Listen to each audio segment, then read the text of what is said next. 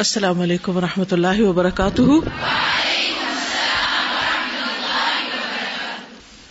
نسألك يا من هو الله الذي لا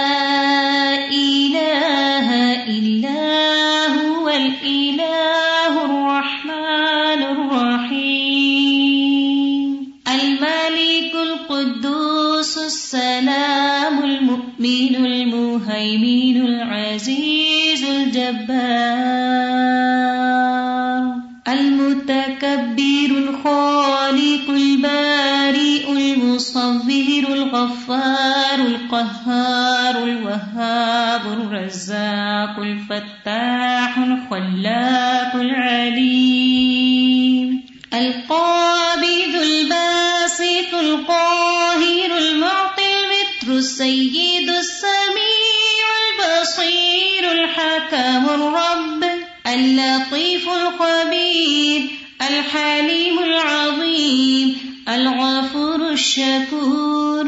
القريب الكبير الحفيظ المقيت الحسيب المبين الكريم الرقيب المجيب الرفيق الحكيم الودود المجيد الشافي الشهيد الحق الوكيل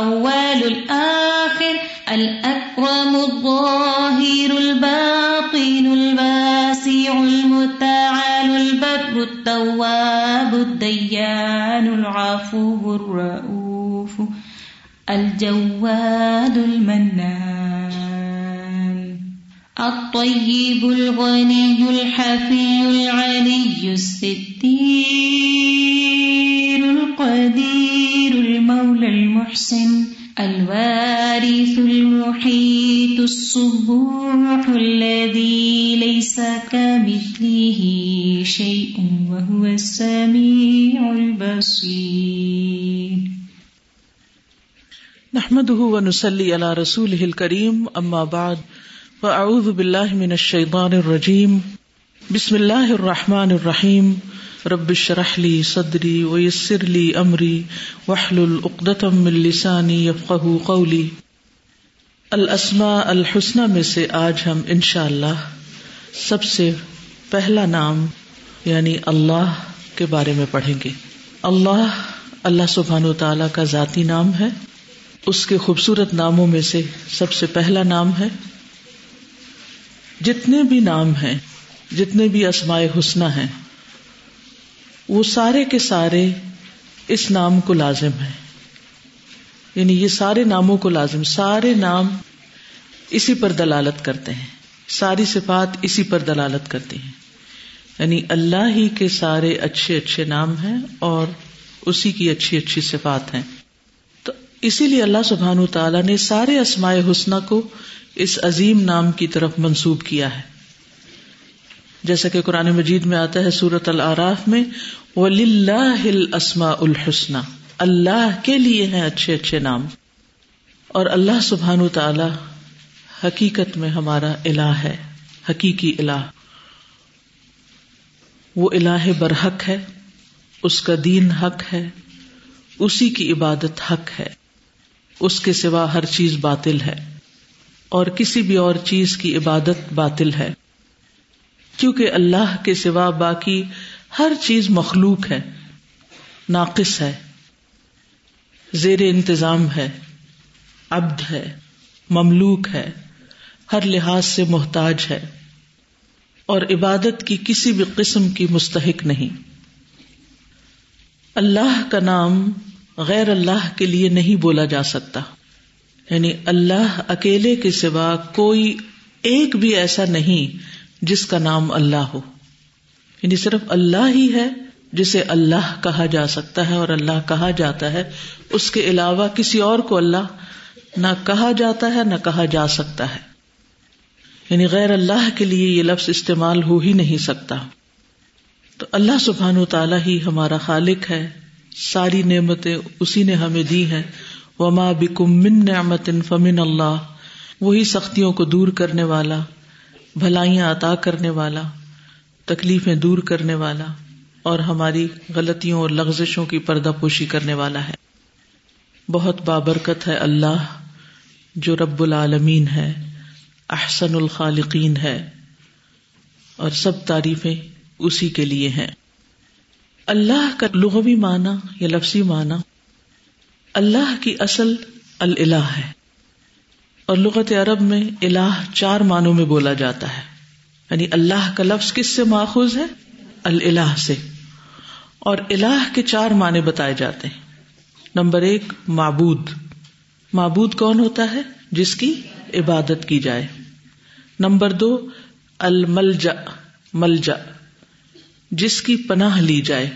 وہ کہتے ہیں نا ملجا و ماوا اردو میں لکھا جاتا ہے۔ پناہ گاہ۔ تیسرا مانا ہے المفزو الہی جس کی طرف گھبراہٹ میں مدد حاصل کی جائے۔ یعنی جب انسان کو گھبراہٹ لاحق ہو، پریشانی لاحق ہو، تو اسی کی طرف رجوع کیا جائے، اس سے مدد مانگی جائے۔ اور چوتھا مانا ہے المحبوب، وہ محبوب جس کے ساتھ عظیم محبت ہو۔ تو جس کے ساتھ کوئی شدید محبت کرتا ہے وہی اس کا الہ بن جاتا ہے۔ اور یہ کہ اس کے بارے میں عقلیں حیران ہو یعنی انسان کے اندر اس کے بارے میں والہانہ پن پایا جائے۔ اور انسان اس کی ہر صفت سے، ہر کام سے، ہر فیل سے حیران ہو جائے۔ یعنی اس کی ایک ایک کام اور اس کی ایک ایک چیز کے اوپر انسان کی عقل دنگ رہ جائے۔ تو لغت عرب میں الہ کا معنی چار طرح استعمال ہوتا ہے۔ نمبر ایک، معبود کے معنوں میں۔ نمبر دو، ملجا کے معنوں میں۔ یعنی معبود جس کی عبادت کی جائے، ملجا جس کی پناہ لی جائے یا پناہ گاہ مفضو علیہ جس کی گھبراہٹ کے وقت مدد لی جائے، اور محبوب جس سے شدید محبت کی جائے، اور جس کے بارے میں عقل حیران رہ جائے۔ اور شرعی معنوں میں اللہ تبارک و تعالی وہ ہے جس کی عبادت کی طرف بندوں کے دل مائل ہوتے ہیں۔ یعنی حقیقی الہ، حقیقی معبود۔ جس کی عبادت کی طرف دل مائل ہوتے ہیں، انتہائی عظمت اور محبت کے ساتھ۔ انکساری میں اور خوف میں اور تما میں اور امید لگانے میں اور ضروریات اور مشکلات میں اس کی طرف مدد مانگتے ہوئے الہ برحق عظیم و برتر، تمام صفات کمال اور بڑائی اور عظمت کو ان کی آخری حد تک جو جمع کر لیتا ہے۔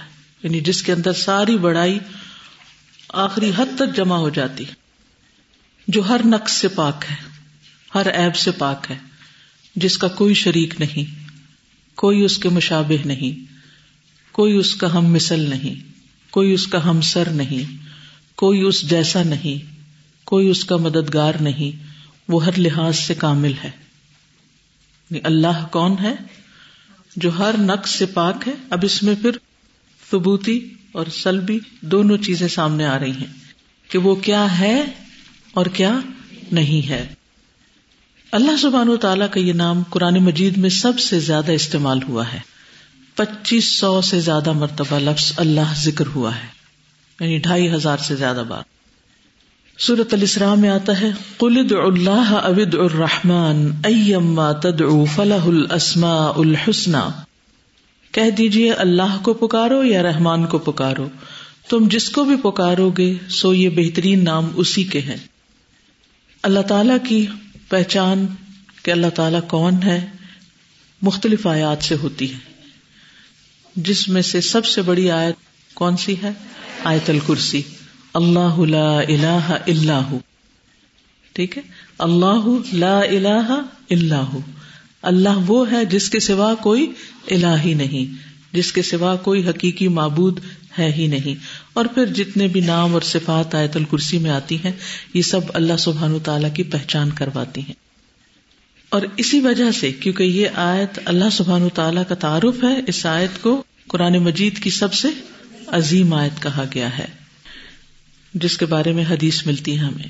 پھر اسی طرح قرآن مجید کا جب ہم مطالعہ کرتے ہیں تو اللہ سبحان و تعالیٰ کے بارے میں جو مختلف آیات میں اس کی صفات پتہ چلتی ہیں، وہ ہے، اللہ الذي جعل لكم الارض قرارا والسماء بناء وصوركم فاحسن صوركم ورزقكم من الطيبات ذلكم الله ربكم فتبارك الله رب العالمین۔ کون ہے اللہ؟ اللہ وہ ہے جس نے تمہارے لیے زمین کو رہنے کی جگہ اور آسمان کو چھت بنایا اور تمہاری صورت بنائی اور بہت بہترین صورت بنائی، تمہاری صورتیں بہت اچھی بنائی۔ تمہیں پاکیزہ چیزوں سے رسک دیا۔ یہ ہے اللہ، تمہارا رب۔ بہت برکت والا ہے اللہ جو تمام جہانوں کا رب ہے۔ تو خود قرآن مجید میں اللہ سبحان و تعالیٰ نے مختلف آیات میں اپنی مختلف صفات کے ذریعے اپنا تعارف بتایا ہے۔ پھر اسی طرح آسمان و زمین سے رسک دینے والا یعنی اللہ کون ہے؟ وہ جو آسمان و زمین سے رسک دیتا ہے۔ سورت یونس میں آتا ہے آئے تھرٹی ون، تھرٹی ٹو میں کل مئی ارزق کم من سما اول ارد امئی املک السم اول ابسارا و مئی یخرج الحی من المیتی و یخرج المیت من الحی، و مئی یدبر الامر فسیقولون اللہ، فقل افلا تتقون؟ فذلكم الله ربكم الحق، فماذا بعد الحق الا الضلال؟ فانا تصرفون۔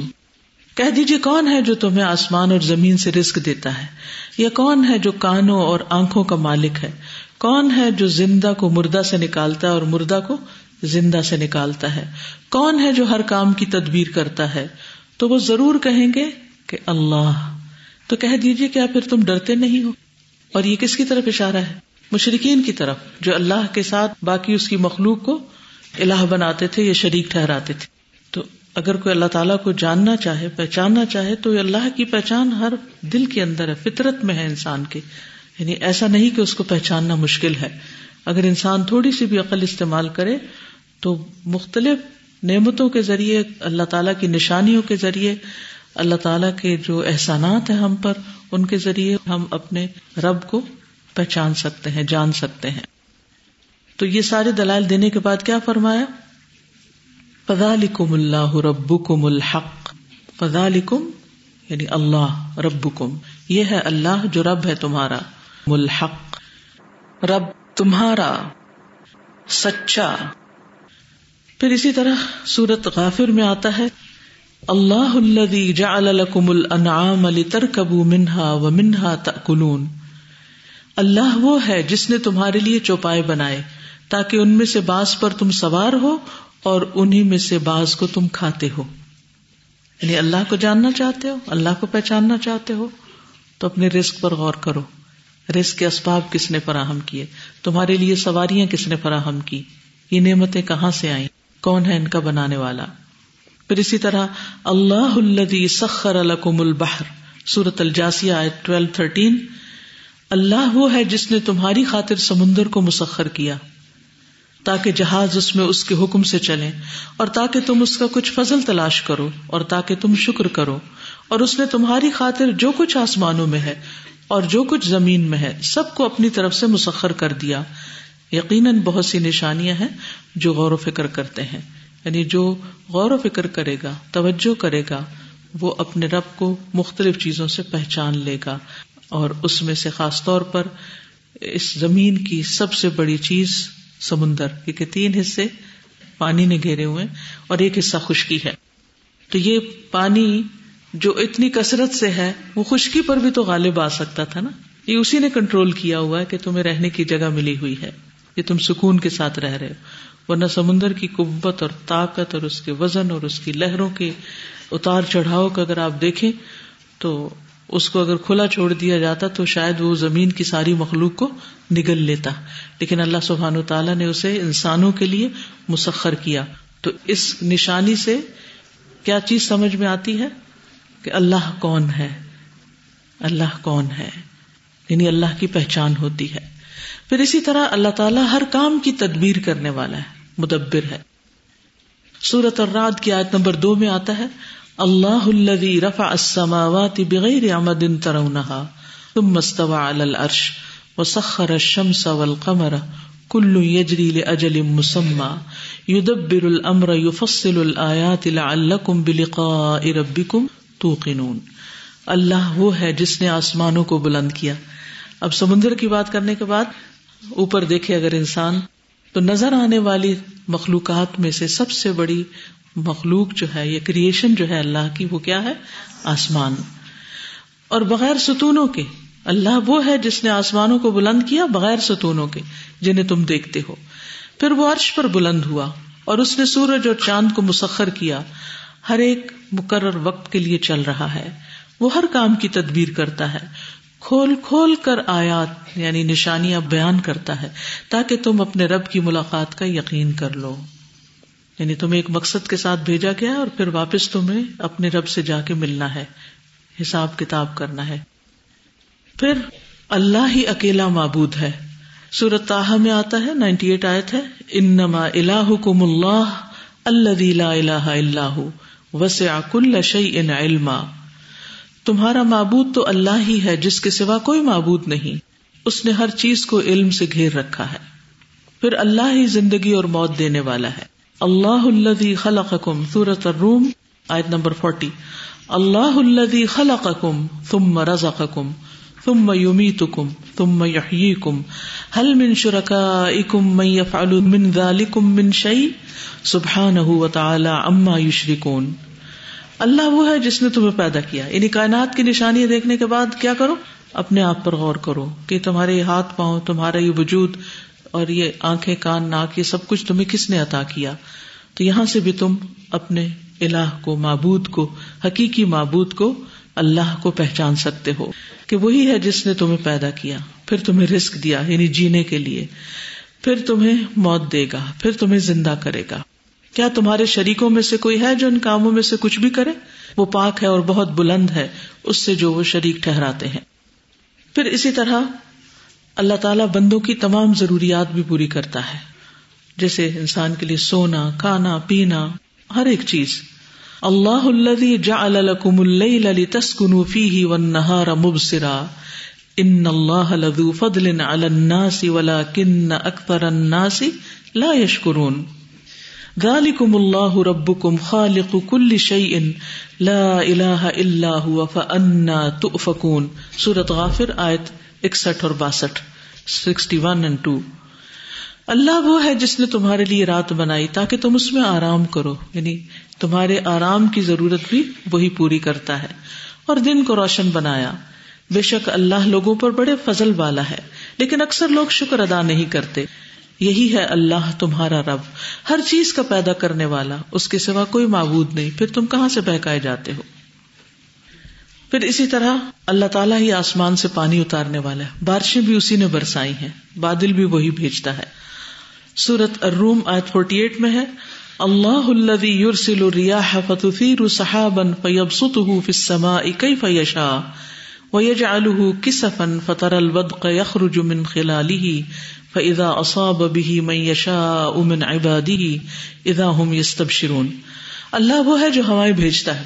اب آپ سوچ رہے ہوں گے کہ یہ ساری باتیں تو ہمیں پتا ہے پتا ضرور ہے لیکن ان سب کو ایک جگہ جمع کر کے، اکٹھے کر کے پھر اللہ تعالی کے بارے میں جاننا اور غور و فکر کرنا اور خاص طور پر ایسے لوگوں کو جو اللہ تعالی کے اوپر ایمان لانے میں شک کرتے ہیں۔ اور اگر دیکھا جائے تو آج کل بہت سے گھرانوں میں ایسے لوگ پائے جاتے ہیں کہ جو پیدائشی روایتی مسلمان ہیں، لیکن انہوں نے کبھی اللہ کو پہچاننے کی کوشش نہیں کی۔ اور یہی وجہ ہے کہ یا تو وہ اس کے بارے میں شک میں رہتے ہیں، یا اس کی طاقت اور قدرت کے بارے میں پورا یقین نہیں رکھتے، اس کی صفات کو نہیں جانتے۔ اور بعض لوگ تو یعنی انکاری بھی ہیں کہ کوئی ہے ہی نہیں جو اس کائنات کو بنانے والا ہے۔ خود بخود ہی بن گئی ہے۔ تو ان چیزوں سے، اس تذکرے سے اور اس پہچان سے جو خود اللہ تعالیٰ قرآن مجید میں اپنی کرواتا ہے، انسان کا ایمان تازہ ہوتا ہے، مضبوط ہوتا ہے۔ اللہ کی یاد میں بہتری آتی ہے۔ انسان کو غور و فکر کی عادت پڑتی ہے۔ اور پھر انسان چلتے، پھرتے، اٹھتے، بیٹھتے، کھاتے، پیتے، آسمان پہ نظر ڈالتے سمندر کو دیکھتے، زمین کو دیکھتے، اپنے آپ کو دیکھتے، رات کو سوتے وقت، بادل، ہوائیں، بارش، کچھ بھی، ان ساری چیزوں میں پھر اس کو کیا ہوتا ہے؟ ہر طرف سے اسی کی یاد آتی ہے۔ پھر حقیقی معنوں میں انسان کا اپنے رب کے ساتھ ایک تعلق استوار ہو جاتا ہے، ایک کنیکشن بنتا ہے، محبت بڑھتی ہے۔ کیونکہ جتنی جتنی اس کی پہچان زیادہ ہوگی، اتنی اتنی محبت بھی زیادہ ہوگی۔ جی بالکل، اور یہ ساری صفات یونیک ہیں یعنی اسی کی ہے کسی اور کے اندر نہیں ہے ہو بھی نہیں سکتی۔ تو اللہ وہ ہے جو ہوائیں بھیجتا ہے، تو وہ بادل کو ابھارتی ہے پھر وہ اسے آسمان میں پھیلا دیتا ہے، جیسے چاہتا ہے، اور وہ اسے ٹکڑے ٹکڑے کر دیتا ہے۔ پس تو بارش کو دیکھتا ہے کہ اس کے درمیان سے نکل رہی ہے۔ پھر جب وہ اسے اپنے بندوں میں سے جس پر چاہتا ہے برسا دیتا ہے، تو اچانک وہ بہت خوش ہو جاتے ہیں۔ پھر اسی طرح اللہ تعالیٰ نے انسان کی صرف مادی ضروریات ہی پوری نہیں کی، بلکہ اس کی روحانی ضروریات بھی پوری کی ہیں۔ اس کے لیے رہنمائی کا انتظام کیا ہے، ہدایت کا انتظام کیا، کتاب اتاری۔ سورت اشورا آیت نمبر سیونٹین میں آتا ہے، اللہ الذي انزل الكتاب بالحق والمیزان، وما يدريك لعل الساعة قریب۔ اللہ وہ ہے جس نے حق کے ساتھ یہ کتاب نازل کی اور میزان بھی۔ اور تجھے کون سی چیز آگاہ کرے کہ شاید کہ قیامت قریب ہو؟ پھر اسی طرح اللہ تعالی بندوں کے جذبات کی تسکین بھی کرتا ہے، ان کی مصیبتوں کو دور کرتا ہے، ان کے غموں کو، ان کے دکھوں کو، ان کی پریشانیوں کو، ان کی بیماریوں کو دور کرنے والا ہے۔ اس سلسلے میں ایک روایت میں آتا ہے بلحجیم قبیلے کے ایک آدمی سے روایت ہے، وہ کہتے ہیں، میں نے پوچھا کہ اے اللہ کے رسول صلی اللہ علیہ وسلم آپ کن چیزوں کی دعوت دیتے ہیں؟ آپ کا پیغام کیا؟ میسج کیا ہے؟ نبی صلی اللہ علیہ وسلم نے فرمایا، میں اس اللہ کی طرف دعوت دیتا ہوں جو یکتا ہے۔ یکتا ہے، یونیک ہے۔ وہ اللہ کہ جب تم پر کوئی مصیبت آتی ہے تو تم اسے پکارتے ہو۔ کیونکہ اہل عرب میں عام طور پر اگر وہ اللہ تعالیٰ سے غافل بھی رہتے تھے تو جب کوئی پریشانی آتی، مثلاً جہاز ڈوبنے لگتا یا ہوائیں تیز ہو جاتی تو پھر سب معبودوں کو چھوڑ کر ایک اللہ ہی کو پکارا کرتے تھے۔ کہ جب تم پر کوئی مصیبت آتی ہے تو تم اسے پکارتے وہ ہے اللہ۔ یعنی وہ جو تمہارے اندر کی آواز اس وقت اٹھتی ہے، وہ تمہاری مصیبت دور کرتا ہے۔ جب تم کسی بیابان اور جنگل میں راستہ بھول جاؤ اور اس سے دعا کرو تو وہ تمہیں واپس پہنچا دیتا ہے۔ جب تم قحط سالی میں مبتلا ہوتے ہو اور اس سے دعا کرتے ہو تو وہ پیداوار ظاہر کرتا ہے۔ یہ ہے اللہ۔ یعنی کتنے سمپل طریقے سے اللہ تعالی کے بارے میں پہچان کروا دی۔ تو ہمیں بھی انہیں ٹیکنیکس کو استعمال کرتے ہوئے اپنے بچوں کو، ساتھیوں کو، لوگوں کو اللہ تعالی کے بارے میں پہچان کروانی چاہیے۔ مثلاً کوئی شخص آپ کو کہتے ہیں کہ آج ہمیں درس دیں۔ کہاں سے شروع کریں؟ کیا کریں؟ عموماً پریشانی کی بات بنی رہتی ہے۔ تو اس میں میں سمجھتی ہوں کہ سب سے پہلے انسان کو اپنے خالق کی پہچان ہونی چاہیے۔ پہلی چیز اللہ پر ایمان صحیح ہونا چاہیے، مضبوط ہونا چاہیے۔ تو اگر لمبی چوڑی باتیں نہ بھی کریں، بہت تشریح نہ بھی کریں، تو صرف اللہ تعالی کی جو صفات ہیں اور جو اللہ تعالیٰ کی پہچان سے متعلق آیات ہیں، اگر ان میں سے ایک ایک چیز کو بیان کرنا شروع کر دیں تو کوئی بھی انکار نہیں کر سکتا کہ میں یہ نہیں مانتا۔ کیونکہ یہ سب کچھ ہو رہا ہے، یہ سب کچھ ایگزٹ کر رہا ہے۔ تو اس سے کوئی بے وقوفی انکار کر سکتا ہے پھر کہ یہ نہیں ہو رہا اور یہ نہیں پایا جاتا۔ تو غور و فکر پر ابھارے لوگوں کو تاکہ لوگ اپنے رب سے جڑے پھر اسی طرح اللہ سبحان تعالیٰ کی کچھ نعمتیں تو عام ہیں، لیکن کچھ نعمتیں خاص بھی ہیں۔ اور وہ خاص نعمتیں کس کے لیے ہیں؟ اپنے دوستوں کے لیے، اپنے اولیا کے لیے، جو اس کی اطاعت کرتے ہیں، جو اس کے فرما بردار ہوتے ہیں، جو اس سے خاص تعلق رکھتے ہیں۔ سورت البقرا ٹو ففٹی سیون میں آتا ہے، اللہ ولی الدین امن یخرج من الظلمات الى النور۔ اللہ ان لوگوں کا دوست ہے جو ایمان لائے۔ یعنی جو اللہ تعالیٰ کو پہچان کر اس پر ایمان رکھتے ہیں، تو اللہ سبحان و تعالیٰ پھر ان کی رہنمائی کرتا ہے۔ وہ انہیں اندھیروں سے نکال کر روشنی کی طرف لے آتا ہے۔ اب ایمان لا چکے ہیں، اس کے بعد کون سے اندھیرے ہوتے ہیں؟ دو طرح کے، شبہات اور شہوات کے۔ شبہات شکوک اور پھر انسان کی خواہشات، کیونکہ جب اللہ کی عبادت کا وقت آتا ہے یا اللہ تعالیٰ کی عبادت کی طرف جانے کا موقع ہوتا ہے، تو دوسری طرف انسان کی خواہشات غالب آ جاتی ہیں۔ لیکن جس کے اندر ایمان ہوتا ہے، اللہ سبحان و تعالیٰ اس کی، اس موقع پر رہنمائی کرتا ہے، اس کو بھٹکنے نہیں دیتا۔ اور اس کے لیے مزید چیزیں واضح ہو جاتی ہیں۔ پھر اسی طرح یہ کہ اللہ تعالیٰ ایمان والوں سے راضی ہوتا ہے۔ وعد اللہ المؤمنین والمؤمنات جنات تجری من تحتها الانہار خالدین فیہا ومساکن طیبتا فی جنات عدن وردوان من اللہ اکبر ذالک هو الفوز العظیم سورة التوبہ 72 اللہ نے مومن مردوں اور مومن عورتوں سے ایسے باغوں کا وعدہ کر رکھا ہے جن میں نہریں جاری ہیں ان میں وہ ہمیشہ رہیں گے نیز ہمیشگی کے باغات میں پاکیزہ قیام گاہوں کا بھی وعدہ کر رکھا ہے اور اللہ کی رضا ان نعمتوں سے بڑھ کر ہوگی۔ یہی بہت بڑی کامیابی ہے۔ وہ ردوان من اللہ اکبر سب سے بڑی چیز۔ پھر اسی طرح جو اللہ سے ڈرتا ہے، اللہ تعالیٰ اس سے خوش ہوتا ہے۔ نبی صلی اللہ علیہ وسلم نے فرمایا، تمہارا رب اس چرواہے سے خوش ہوتا ہے جو پہاڑ کی چوٹی پر رہ کر آزان دیتا ہے اور نماز پڑھتا ہے۔ اس پر اللہ تعالیٰ فرشتوں سے فرماتے ہیں کہ دیکھو میرے اس بندے کو جو آزان دیتا ہے اور نماز پڑھتا ہے اور یہ مجھ سے ڈرتا ہے۔ اس لیے یہاں کوئی بھی نہیں ہے اس کے آس پاس، لیکن پھر بھی اپنے رب کی عبادت کر رہا ہے۔ میں نے اپنے اس بندے کے گناہ معاف کر دیے اور میں اس کو جنت میں داخل کروں گا۔ تو جب کبھی ایسے کسی سفر پر ہوں یا پکنک پر ہوں یا ایسی جگہ پر ہوں جب اور لوگ غافل ہوں یا صرف آپ ہی اکیلے نماز پڑھنے والے ہوں تو اس وقت اللہ کی عبادت کرنا ایک بہت بڑی بات ہے اور اللہ تعالی ایسے بندے سے راضی ہوتا ہے اور اللہ کو خوش کرنے والی بات ہے۔ پھر اسی طرح اللہ سبحان و تعالیٰ اپنا تعارف ایک اور آیت میں بھی کرواتے ہیں جسے آیت نور کہا جاتا ہے کہ اللہ کون ہے۔ اللہ نور اس سماواتی والارض۔ اللہ آسمان و زمین کا نور ہے۔ ان شاء اللہ اللہ تعالیٰ کی ایک صفت انور بھی ہے تو وہاں اس کی مزید وضاحت ہوگی۔ لیکن جب کوئی اللہ تعالیٰ کی ذات کے بارے میں سوال کرے تو اس کا جواب بس یہ کہ اللہ نور ہے۔ کیسا ہے یہ ہمیں نہیں معلوم۔ حدیث میں آتا ہے کہ ابو ذر رضی اللہ عنہ کہتے ہیں، میں نے رسول اللہ صلی اللہ علیہ وسلم سے پوچھا حل رأیت ربک؟ کیا آپ نے اپنے رب کو دیکھا ہے؟ قال، نور انا اراہ، کہ اللہ تو نور ہے، میں اسے کیسے دیکھ سکتا ہوں؟ پھر اسی طرح ایک اور روایت میں آتا ہے جو صحیح مسلم کی، یہ بھی صحیح مسلم ہی کی تھی کہ اللہ سبحان تعالی نور ہے حجاب نور اس کا حجاب بھی نور ہے۔ اگر وہ اپنے حجاب کو ہٹا دے تو اس کے چہرے کی جو سبحات ہیں یا جو کرنے ہیں یا نور کی جو کرنے ہیں، وہ جہاں تک مخلوق تک پہنچے، ان سب کو جلا کر رکھ دیں۔ اللہ تعالیٰ اپنے نور کے کمال کی بنا پر عقل سے مخفی ہے۔ یعنی عقل اس کا ادراک نہیں کر سکتی، نگاہ اس کا ادراک نہیں کر سکتی۔ باوجود اس کے کہ اللہ تعالیٰ اپنی نشانیوں کے ذریعے ظاہر ہے، لیکن اس کے باوجود وہ باطن بھی ہے۔ اور اسی طرح ابو موسا اشری کہتے ہیں کہ رسول اللہ صلی اللہ علیہ وسلم نے ہم میں کھڑے ہو کر پانچ باتیں فرمائی نمبر ایک، اللہ سوتا نہیں۔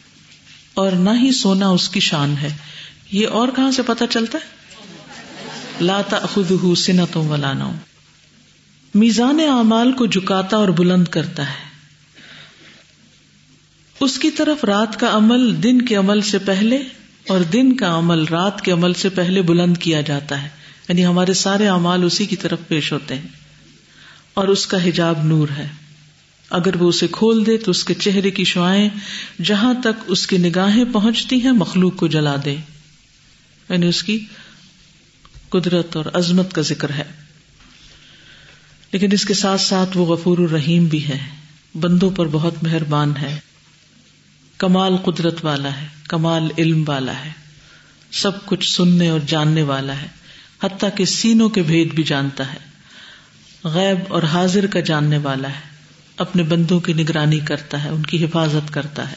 سب پر غالب ہے، جو چاہتا ہے کرتا ہے۔ بے نیاز ہے، خوب تعریف والا ہے۔ اپنے بندوں پہ ظلم نہیں کرتا، ان کی توبہ قبول کرتا ہے۔ اس کے ساتھ ساتھ سخت سزا بھی دیتا ہے۔ شدید القاب بھی ہے۔ بدلہ لینے والا بھی ہے۔ ذنتقام نق سے پاک ہے۔ یعنی اللہ سبحان و تعالیٰ کی بے شمار صفات ہیں۔ چند ایک کا ذکر صرف تعارف کے لیے کیا ہے، ورنہ یہ جو نام آپ یاد کر رہے ہیں، ان ناموں میں اللہ تعالیٰ کی صفات کا ذکر بھی۔ تو جب آپ پڑھیں، تو ساتھ ساتھ صفات کو دہرائیں اور محسوس بھی کریں۔ لفظ اللہ کے کچھ خسائش بھی ہیں۔ سب سے پہلی بات تو یہ کہ یہ اس میں آزم ہے۔ آزم کا کیا مطلب ہوتا ہے؟ سب سے بڑا۔ یہ کیا ہے؟ اس میں آزم امام غزالی کہتے ہیں، جان لو۔ کہ یہ نام ننانوے ناموں میں سب سے زیادہ عظیم ہے، کیونکہ یہ اس ذات الہیہ پر دلالت کرتا ہے جو تمام صفات الہیہ کو جمع کرنے والی۔ یہاں تک کہ کوئی بھی صفت اس سے جدا اور علیحدہ نہیں ہوتی۔ یعنی اسی نام کے ساتھ ساری صفات وابستہ ہے اس لیے اس کو اس میں آزم کہا جاتا ہے۔ اسی طرح الرحمان کو بھی اس میں آزم کہا جاتا ہے۔ قلد اللہ ابد الرحمان لیکن اللہ کا لفظ جو ہے یہ رحمان سے زیادہ آزم ہے۔ ٹھیک ہے؟ رحمان سے زیادہ آزم ہے۔ کیونکہ اللہ تعالی نے پہلے اللہ کا ذکر کیا ہے۔ قلد اللہ ابد الرحمان پھر یہ بھی کہ لفظ اللہ جو ہے، اس کی رحمت کے کمال، قہر، غلبے کے کمال، عظمت اور عزت کے کمال پر دلالت کرتا ہے۔ یعنی اس کے اندر جلالی صفات ہے اور رحمان جو ہے وہ رحمت کے کمال پر دلالت کرتا ہے۔ ٹھیک ہے؟ تو چونکہ لفظ اللہ کے اندر اللہ تعالی کی عظمت کا بیان ہے، اس کے الہ ہونے کا بیان ہے، معبود ہونے کا بیان ہے، محبوب ہونے کا بیان ہے، تو یہ اس اعتبار سے بھی اس میں اعظم ہے یعنی سب سے بڑا نام ہے۔ پھر اسی طرح ہر حدیث میں جب نبی صلی اللہ علیہ وسلم کا نام آتا ہے تو ان رسول اللہ صلی اللہ علیہ وسلم تو یہی نام آتا ہے۔ یعنی ہر حدیث کے اندر اسی کا ذکر آتا ہے۔ جیسے قال رسول اللہ صلی اللہ علیہ وسلم یا ان نبی صلی اللہ علیہ وسلم۔ پھر اسی طرح یہ کہ تمام اسماء حسنہ کی نسبت اس کی طرف ہے۔ یعنی ہمیشہ ہم یہ کہتے ہیں کہ اللہ کا نام العزیز بھی ہے الرحمان بھی ہے۔ یہ نہیں کہتے العزیز اللہ ہے۔ یعنی اللہ العزیز ہے، اللہ الرحمان ہے، اللہ القدیر ہے۔ پھر یہ کہ سب سے زیادہ پکارا جانے والا نام ہے۔ سب سے زیادہ اس نام سے اللہ کو پکارا جاتا ہے۔ مثلاً یا تو ہم کہتے ہیں یا اللہ۔ عام حالات میں بھی جب دعا کرتے ہیں تو ہم سب سے زیادہ کس نام سے پکارتے ہیں اللہ کو؟ یا اللہ یا اللہ یا اللہ۔ ویسے تو یا رب بھی کہتے ہیں لیکن ربنا بھی کہتے ہیں۔ لیکن جب ہم خود سے دعا مانگتے ہیں تو یا اللہ کہہ کے پکارتے ہیں۔ اسی طرح اللہ بھی کہتے ہیں۔ تو وہ بھی دراصل اللہ ہے اور اس کے آخر میم لگا ہوا جس کا مانا ہے یا۔ تو وہ یا اللہ ہی کے معنوں میں ہے۔ اللہ حسن بصری کہتے ہیں، اے اللہ، دعاؤں کے مرکز۔ جب مانگنے والا کہتا ہے، یا اللہ، میں تجھ سے سوال کرتا ہوں۔ گویا وہ یہ کہتا ہے کہ میں اس اللہ سے دعا کرتا ہوں جس کے اچھے اچھے نام ہیں، جس کے بلند نام اور صفات ہے یعنی گویا، جب ہم اللہ کہتے ہیں تو جتنے بھی اس کے باقی نام اور صفات ہیں، وہ سارے اس میں آ جاتی ہیں۔ ٹھیک ہے؟ اس لیے اس کو اس میں آزم کہا جاتا ہے۔ سمجھ آئی؟ یعنی جب ہم کہتے ہیں یا اللہ، تو اللہ کی تو بہت ساری صفات ہے لسما الحسن اس کے تو بہت سارے نام ہیں۔ تو وہ سارے اس سے متعلق ہے اللہ ہی سے متعلق ہے تو ایک طرح سے ان سب کا احاطہ ہو جاتا ہے۔ پھر پانچویں بات یہ ہے کہ یہ نام صرف اللہ ہی کے لیے استعمال ہوتا ہے، کسی اور کے لیے نہیں۔ یعنی اللہ تعالیٰ اس نام میں منفرد ہے مخلوق میں سے کسی اور کی ضرورت ہی نہیں کہ وہ اپنا یہ نام رکھے۔ پھر ہر کام کی ابتدا اسی نام کے ساتھ ہوتی ہے۔ کس طرح؟ بسم اللہ۔ بسم اللہ کہہ کے جب ہم کرتے ہیں۔ اور تبارکس مربی کا ذل جلال تو اس میں بھی جب اسم کی بات ہے تو اشارہ اللہ ہی کی طرف ہے۔ تمام امتوں کو اللہ ہی کی عبادت کی دعوت دی گئی۔ یعنی جب عبادت کے لیے دعوت دی گئی تو اللہ کہہ کر پکارا گیا کہ اللہ کی عبادت کرو۔ ولقد بعثنا کل امت رسول ان ابود اللہ بچتن الطاغوت۔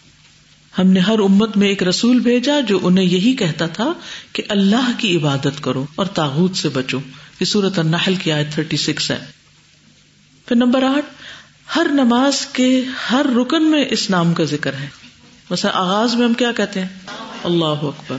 دعا استفتاح میں سبحانہ کلّہ رکو کی جو دعائیں ہیں، اس میں سے ایک دعا یہ بھی ہے۔ سبحان کلّہ ربنا و بحمد کلّہ اخبر لی۔ اسی طرح سجدے میں بھی یہ دعا پڑھ سکتے ہیں۔ پھر اسی طرح جب کھڑے ہوتے ہیں رکو سے، سمی اللہ لمن حمیدہ، ربنا و لکل حمد پھر سجدے میں سبحان اللہ ربنا و بحمد اللہ مغفر لی۔ اسی طرح اللہ لک سجد تو و بکا آمن تو و لک اسلم تو تو اس میں بھی اللہ کا ذکر ہے۔ پھر تشہد کی دعاؤں میں اللہ مغفر لی ما قدم تو ما اخر تو ما اسر تو ما عالن تو سلام کیسے پھیرتے ہیں؟ السلام علیکم و رحمت اللہ۔ ٹھیک۔ پھر اسی طرح پورا دن اس نام کی تکرار رہتی ہے۔ کبھی ہم الحمد للہ کہتے ہیں، صبح اٹھتے ہی سب سے پہلے کیا کہتے ہیں؟ الحمد للہ احیانا ماتنا پھر اسی طرح الحمد للہ سبحان اللہ ماشاء اللہ انشاء اللہ استغفر اللہ لا حول ولا قوت الا باللہ۔ انا للہ و انا الیہ راجعون۔ ہاں بچوں کو بھی جب سکھاتے ہیں تو اللہ اللہ، سب سے پہلے اللہ ہی کا لفظ سکھاتے ہیں ان کو۔ پھر اسی طرح دن کا اختتام، رات کو سوتے وقت اللہ بسم کا اموت و احیا۔ پھر اسی طرح اللہ تعالیٰ کو بندوں کے ناموں میں سے عبد اللہ اور عبد الرحمان پسند ہے تو اللہ کے نام سے جڑنے سے عزت تشریفی حاصل ہوتی ہے۔ یعنی شرف اور عزت حاصل ہوتی ہے انسان کو جب وہ اپنی نسبت اللہ تعالی کی طرف کرتا ہے عبد اللہ یا امت اللہ پھر اسی طرح کچھ اور چیزوں کو بھی یہ عزت بخشی گئی، جیسے ناقت اللہ۔ یعنی عزت بخشی گئی اس اونٹنی کو اللہ کی طرح منسوخ کر کے۔ پھر اسی طرح انصار اللہ۔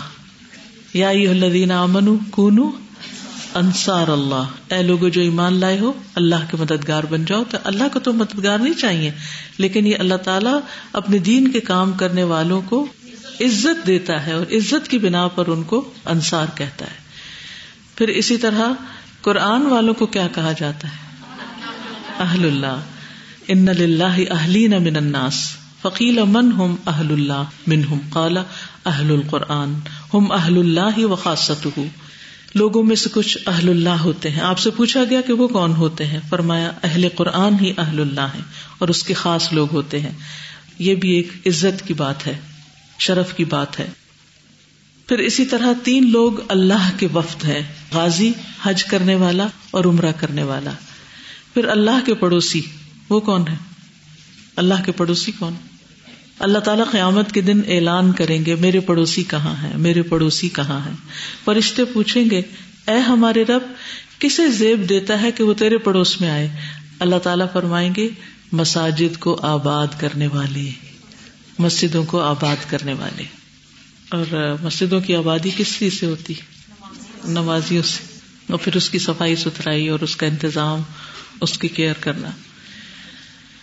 پھر اسی طرح یہ ہے کہ اس نام کی کچھ مزید خصوصیات بھی ہیں کہ اس میں آپ دیکھیے کہ اصل میں یہ تھا اللہ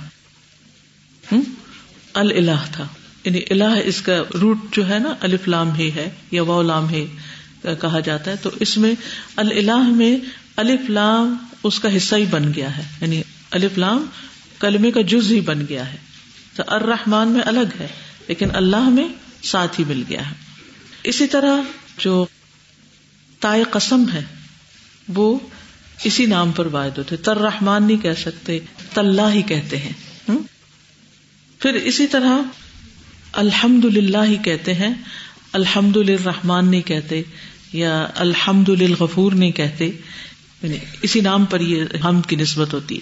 پھر اسی طرح جب میم آخر میں لگا دیا جاتا ہے اللہ بن جاتا ہے، تو وہ کسی اور کے نام کے ساتھ ایسا نہیں ہوتا۔ ان شاء اللہ ماشاء اللہ ان سب الفاظ میں، ان سب ایکسپریشن میں اللہ ہی کا نام لیا جاتا ہے۔ پھر اللہ تعالی کے نام کی کچھ برکات بھی ہیں۔ یہ نام بابرکت ہے۔ اللہ کا نام لینے سے حفاظت ملتی ہے۔ حدیث میں آتا نا کہ اللہ کا نام لے کر دروازے بند کیا کرو، کیونکہ شیطان وہ دروازہ نہیں کھول سکتا جسے اللہ کا نام لے کر بند کیا گیا ہو۔ اور اللہ کا نام لے کر گھڑے ڈھانپ دیا کرو، برتن اوندے کر دیا کرو۔ مشکیزوں کو ڈوری سے باندھ دیا کرو۔ یعنی ہر کام کرتے وقت اللہ کا نام لو۔ اسی طرح جب تم رات کو کتے کے بھونکنے یا گدے کی ہینگنے کی آواز سنو، تو اللہ کی پناہ طلب کیا کرو۔ کیونکہ وہ جو کچھ دیکھتے ہیں تم نہیں دیکھتے۔ جب لوگ سو جاتے ہیں تو باہر نہ نکلا کرو، کیونکہ اللہ رات کے وقت مختلف مخلوقات کو منتشر کرتا ہے۔ پھر بسم اللہ پڑھنے سے شیاتین سے حفاظت ملتی ہے۔ وہ جو شیطان اندر نہیں آ سکتا، جو بسم اللہ پڑھ کے انسان اندر داخل ہوتا ہے، تو شیطان ساتھ نہیں داخل ہو سکتا۔ کھانا کھاتا ہے، بسم اللہ پڑھ کر شیطان اس میں شریک نہیں ہوتا۔ پھر جب سوتا ہے اور اللہ کا نام لیتا ہے، تو بستر اس کو نہیں ملتا۔ لیکن اگر انسان اللہ کا نام نہیں لیتا، تو پھر اس کو رات گزارنے کی جگہ بھی مل جاتی ہے اور کھانا بھی مل جاتا ہے، اور بستر بھی مل جاتا ہے سب کچھ۔ پھر اسی طرح جنوں کی آنکھوں اور انسانوں کی شرم گاہوں کا پردہ یہ ہے کہ جب کوئی بیت الخلاء جائے تو داخل ہوتے وقت بسم اللہ پڑھے۔ تکلیف کے وقت بسم اللہ پڑھنے سے اللہ کی مدد حاصل ہوتی ہے۔ جیسے کہ وہ حضرت تلا کی انگلی کٹ گئی تو آپ نے فرمایا اگر یہ وقت بسم اللہ کہتے تو فرشتے انہیں اٹھا لیتے۔ کھانا کھانے کے وقت اگر بسم اللہ پڑھی جائے تو برکت ہوتی ہے۔ اگر بھول جائے انسان تو درمیان میں بھی بسم اللہ اول ہوا آخر وہ پڑھ لیا کرے۔ پھر اسی طرح کسی نے نبی صلی اللہ علیہ وسلم سے کہا کہ ہم کھانا کھاتے ہیں لیکن ہمارا پیٹ نہیں بھرتا۔ تو آپ نے فرمایا شاید تم الگ الگ کھاتے ہو۔ اپنے کھانے پہ جمع ہو جایا کرو اور کھاتے وقت اللہ کا نام لیا کرو۔ اللہ تعالیٰ تمہارے کھانے میں برکت ڈال دے گا۔ اسی طرح اللہ کا نام نہ لینے کا نقصان بھی ہوتا ہے۔ صرف یہ نہیں کہ انسان کو لینے سے فائدہ ہوتا ہے، نہ لینے سے نقصان بھی ہوتا ہے۔ ابن عباس کہتے ہیں، رسول اللہ صلی اللہ علیہ وسلم سے روایت کرتے ہیں کہ ابلیس نے کہا، اے میرے رب، تو نے اپنی ساری مخلوق کا رزق واضح کر دیا۔ میرا رزق کہاں ہے؟ فرمایا، ہر وہ چیز جس پر میرا نام نہ لیا جائے، وہ تیرا رزق ہوگی۔ یعنی تجھے وہاں سے رزق ملے گا جہاں میرا نام نہیں ہوگا۔ پھر اسی طرح قیامت کے دن وہ مجلس حسرت کا باعث ہوگی جس میں اللہ کا ذکر نہ کیا جائے، اللہ کا نام نہ لیا جائے۔ اسی طرح جو آدمی کسی راستے پر چلتے ہوئے اللہ کا ذکر نہ کرے وہ چلنا اس کے لیے قیامت کے دن باعث حسرت ہوگا۔ اور جو آدمی اپنے بستر پر آئے لیکن اللہ کا نام ذکر نہ کرے، تو وہ بستر بھی اس کے لیے باعث حسرت ہوگا۔ یعنی کوئی بھی جگہ جہاں انسان اللہ کو یاد نہ کرے، وہ اس کے لیے حسرت کا باعث ہوگی۔ اسماء اسنا کے جو تعارف میں نے کروایا تھا، تو اس میں نے آپ سے ذکر کیا تھا کہ اللہ تعالیٰ کا حکم ہے کہ ان ناموں کے ساتھ اللہ سے مانگو۔ ولی اللہ السما الحسن فد بہا اور دعا کے معنوں میں میں نے دو چیزیں بتائی تھی۔ ایک دعائیں مسئلہ اور ایک دعائیں عبادت۔ دعائیں مسئلہ میں تو یا اللہ کہہ کے یا رحمان کہہ کے اللہ تعالیٰ کو پکارا جاتا ہے۔ لیکن دعائیں عبادت میں کیا ہوتا ہے کہ انسان اللہ تعالیٰ کے اس نام یا صفت کے مطابق اپنی زندگی کو مولڈ کرتا ہے یا اپنی زندگی کو اس کے مطابق گزارتا ہے۔ تو یعنی دعائیں مسئلہ میں تو یا اللہ یا اللہ تو رحم فرمایا۔ جو بھی اللہ عما کہہ کے ہم اللہ تعالیٰ کو پکارتے تو دعا عبادت میں یہ ہے کہ سب سے پہلی بات اللہ پر ایمان لایا جائے۔ اللہ کا بندوں پر جو حق ہے اسے ادا کیا جائے۔ رسول اللہ صلی اللہ علیہ وسلم سے جب سب سے محبوب عمل کے بارے میں پوچھا گیا تو آپ نے کیا فرمایا؟ اللہ پر ایمان لانا۔ پھر دوسری بات یہ کہ اللہ ہی کی عبادت کی جائے، صرف اللہ کی عبادت۔ کیونکہ اللہ کا حق اپنے بندوں پر یہ کہ اس کی عبادت کریں، اس کے ساتھ کسی کو شریک نہ ٹھہرائے اور بندوں کا حق اللہ پر کیا ہے؟ کہ جو بندہ اللہ کے ساتھ کسی کو شریک نہ ٹھہرائے، اللہ تعالیٰ اس کو عذاب نہ دے۔ پھر اسی طرح پوری زندگی انسان اللہ کے لیے گزارے یعنی اللہ کی عبادت میں اور اللہ ہی کی اطاعت میں۔ کل ان سلاتی و نسخی و ماہیا و مماتی لاہ رب العالمین۔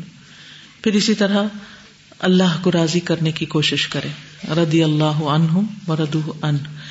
اور اس کے لیے حدیث میں آتا ہے، جس نے لوگوں کو ناراض کر کے اللہ کو راضی کیا، اللہ اسے لوگوں سے کافی ہو جاتا ہے۔ اور جس نے لوگوں کو راضی کرنے کے لیے اللہ کو ناراض کیا، اللہ اسے لوگوں کے سپرد کر دیتا۔ ہے پھر اسی طرح اللہ کی نافرمانی نہ کی جائے۔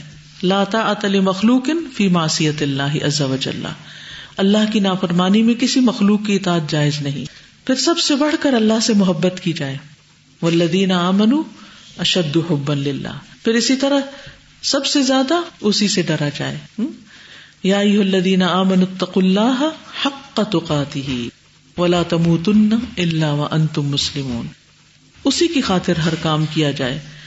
من احب للہ و ابغض للہ و آتا للہ و منع للہ فقد استکمل الایمان۔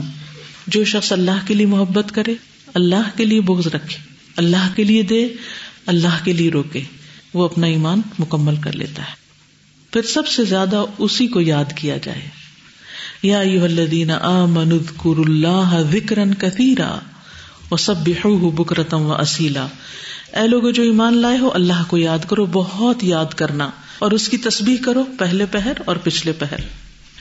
ہر کام اللہ ہی کے لیے کیا جائے۔ خالصن لوجہ اللہ۔ نمبر دو، عباد اللہ بننے کی کوشش کریں، اللہ کے بندے بننے کی، حقیقی معنوں میں، صرف نام رکھ کے نہیں۔ ایسے بندے کہ جنہیں دیکھ کر اللہ یاد آ جائے۔ حدیث میں آتا ہے کہ اللہ کے بہترین بندے وہ لوگ ہوتے ہیں کہ انہیں دیکھ کر اللہ یاد آ جائے۔ اور اللہ کے بدترین بندے وہ ہوتے ہیں جو چغل خوری کرتے ہیں، دوستوں میں پھوٹ ڈالتے ہیں باغی، بیزار اور متعنت ہوتے ہیں۔ پھر اسی طرح کائنات کو اللہ کی یاد کے لیے استعمال کرنا یعنی ہر چیز کو دیکھ کر اللہ کو یاد کرنا۔ صحیح کی ایک حدیث ہے، رسول اللہ صلی اللہ علیہ وسلم نے فرمایا، اللہ کے بہترین بندے وہ ہیں جو اللہ عزا وجاللہ کا ذکر کرنے کے لیے سورج، چاند، ستاروں اور سایہ دار چیزوں کو ملوز رکھتے ہیں۔ یعنی ہر چیز کو دیکھ کر انہیں اللہ یاد آتا ہے۔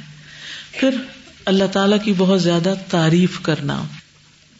مترف کہتے ہیں کہ ایک مرتبہ عمران رضی اللہ عنہ نے مجھ سے فرمایا، میں آج تمہیں ایک حدیث سناتا ہوں، جس سے اللہ عزا وجاللہ تمہیں آج کے بعد نفع پہنچائے گا۔ جان لو، قیامت کے دن اللہ تبارک و تعالیٰ کے سب سے بہتر بندے اس کی تعریف کرنے والے ہوں گے۔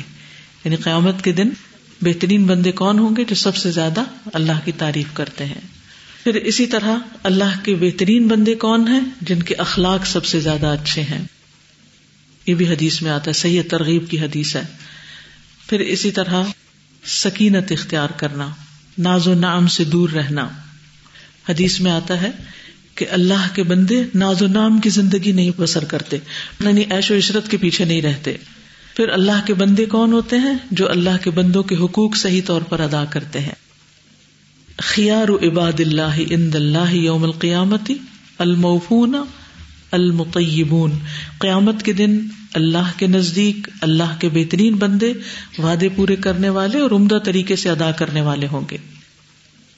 پھر اللہ کی خاطر ایک دوسرے سے محبت کرنا، اس کا کیا فائدہ ہوگا؟ عرش کے سائے تلے ہوں گے۔ ایسے لوگ جو نہ نبی ہوں گے، نہ شہید ہوں گے، لیکن امبیا اور شہدا قیامت کے دن ان پر رش کریں گے۔ یہ کون لوگ ہیں؟ آپ صلی اللہ علیہ وسلم نے بتایا کہ وہ ہوں گے جو آپس میں اللہ کی کتاب یا دوسری روایت میں اللہ کے ساتھ محبت کی بنا پر محبت کرتے۔ حالانکہ آپس میں ان کا کوئی رشتہ یا مالی لین دین نہیں تھا۔ یہ وہ لوگ ہوں گے جو آپس میں اللہ کی کتاب کی بنا پر محبت کرتے تھے۔ یعنی قرآن کی وجہ سے۔ قرآن اللہ کا کلام ہے۔ اللہ کی قسم ان کے چہرے نور ہوں گے۔ وہ لوگ نور پر ہوں گے جب لوگ خوف زدہ ہوں گے انہیں کوئی خوف نہ ہوگا جب لوگ پریشان ہوں گے انہیں کوئی غم نہ ہوگا پھر آپ صلی اللہ علیہ وسلم نے آیت تلاوت کی اللہ ان اولیا اللہ لا خوف علیہم ولا هم يحزنون اور جہاں تک ویسے دعا کرنے کا تعلق ہے یعنی دعائیں مسئلہ جو ہے، تو اس کے بارے میں آتا ہے کہ آپ صلی اللہ علیہ وسلم نے ابن عباس سے کہا تھا ادا سلتا فس اللہ و عزستا انتا فستا بلّہ جب مانگو تو اللہ سے مانگو۔ جب مدد چاہو اللہ سے مدد چاہو۔ اور جو اللہ سے مانگتا نہیں، اللہ تعالی اس سے ناراض ہوتا ہے۔ اپنی حاجتیں بھی اللہ کے سامنے رکھنی چاہیے۔ اگر لوگوں کے سامنے رکھیں گے تو حاجتیں پوری نہیں ہوگی۔ حدیث میں آتا ہے، جسے شدید حاجت آ پڑے، کوئی شدید مجبوری اور ضرورت پڑ جائے اور وہ لوگوں پہ اسے پیش کرے تو اس کی حاجت دور نہ ہوگی۔ اور جس نے اللہ پر پیش کیا، اللہ سے مدد مانگی، اللہ ان قریب اسے بے پرواہ کر دے گا۔ یا تو جلد موت آ جائے گی یا پھر غنی ہو جائے گا۔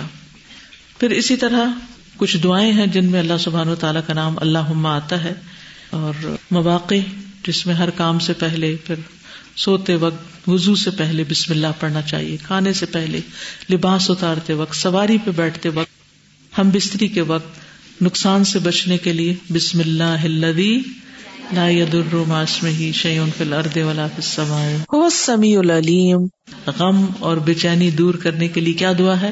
اللہ اللہ ربی لا اشرک به شيئا اور پھر مصیبت کے وقت انا للہ و انا الیہ راجعون.